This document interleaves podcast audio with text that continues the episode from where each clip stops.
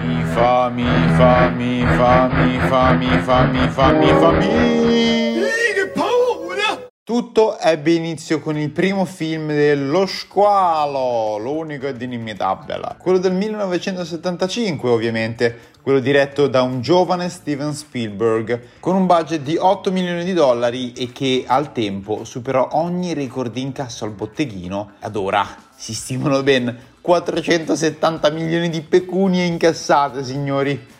470! In Italia arrivò a dicembre dello stesso anno e fu considerato un grandissimo successo. Il film è basato sull'omonimo romanzo di Peter Benchley, Jaws per l'appunto, eh, che significa se non ricordo male in inglese tipo mascelle, o mascelle, del 1974, il quale a sua volta prese spunto dagli attacchi di scuola avvenuti nel Jersey Shore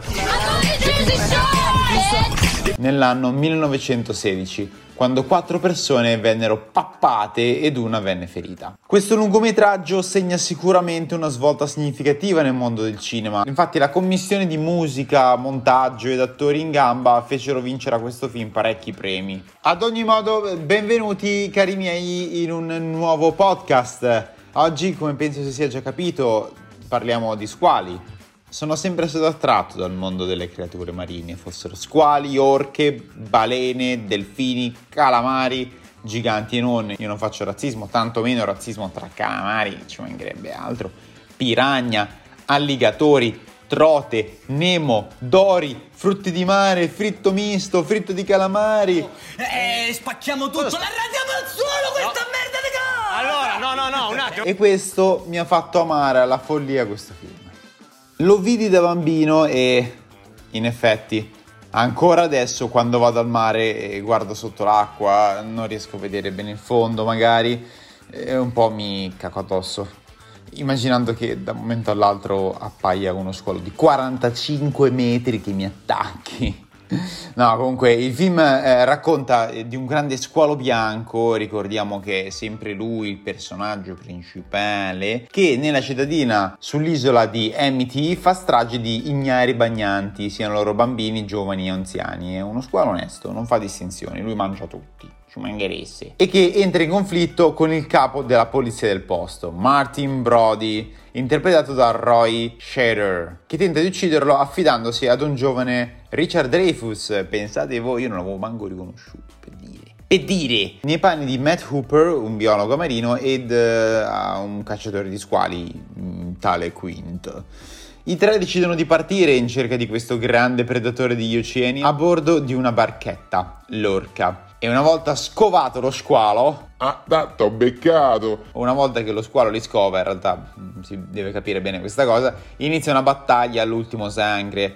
Eh, spoiler, questa volta voglio dirvi come va a finire e vi sto lasciando il tempo di interrompere eventualmente il podcast e correre a vedere il film per poi tornare più carichi che mai. E riescono ad ammazzare l'enorme essere, facendo esplodere una bombola incastrata nella sua bocca e spargendo così i resti dell'animalo nell'oceano, così in giro. Il film vinse ben tre premi Oscar per il montaggio, la colonna sonora ed il sonoro e segnò l'inizio del periodo d'oro per Spielberg, allora giovane e poco conosciuto. Da questo film emersero ben tre sequel legati alla serie. Lo Squalo 2, sempre con Roy Shader, e fu parecchio apprezzato. Lo Squalo 3, D, cioè lo Squalo 3D, e già avete capito, del 1983, che esce dal titolo immagino possiate aver capito cosa significò. Una mezza cacata per dirlo terra terra. Ed infine lo Squalo 4, La vendetta, o più sinceramente Il peggiore film di questa saga mai fatto nella vita di- Perché? Perché l'avete fatto? Non bisogna mungere la mucca fino all'ultimo, ragazzi, è ovvio.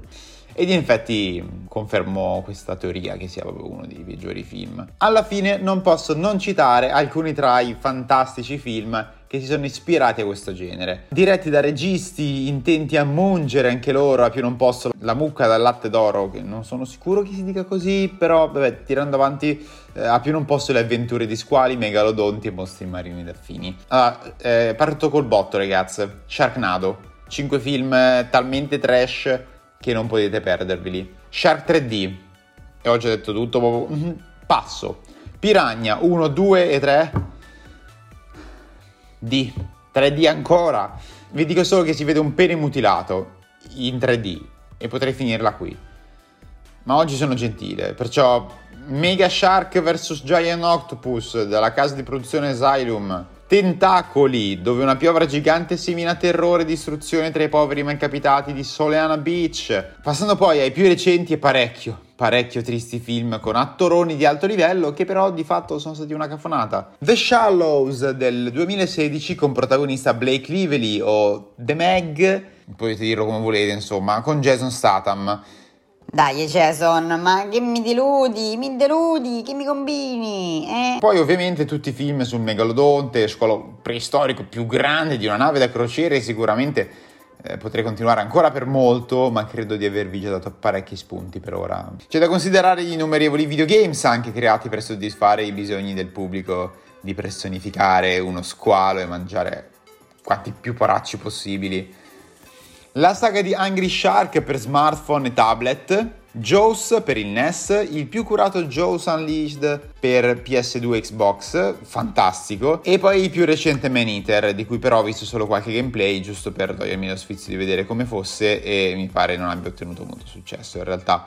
Comunque, se doveste riuscire a recuperare quello per la Play 2 o voleste giocare quello per tablet o telefono, ve li consiglio, soprattutto quello per la Play 2 è fantastico, magari con qualche emulatore se non doveste avere una Play 2 ve lo straconsiglio. Oltre allo squalo, l'originale, un altro film che ricordo mi piacque molto, ma molto quando ero ancora un bambino, fu Blu Profondo e lo vidi tantissime volte, tipo otto volte. Un film del 1999 in cui una dottoressa intende trovare un modo per rigenerare il tessuto cerebrale, cerebrale umano grazie ad alcuni test sul DNA degli squali si trova a dover affrontare questi super intelligenti squaloni eh, super veloci in un laboratorio totalmente disperso nell'oceano con altri sciagurati colleghi. Oltretutto in questo film, sì, potete trovare un sempre carismatico Samuel. Jackson, che vabbè però spoiler, muore molto presto. What happened here was a miracle and I want you to fucking acknowledge it. Eh, tornando a bomba sul nostro carissimo squalo, è bene ricordare che vennero usati degli squali meccanici costruiti appositamente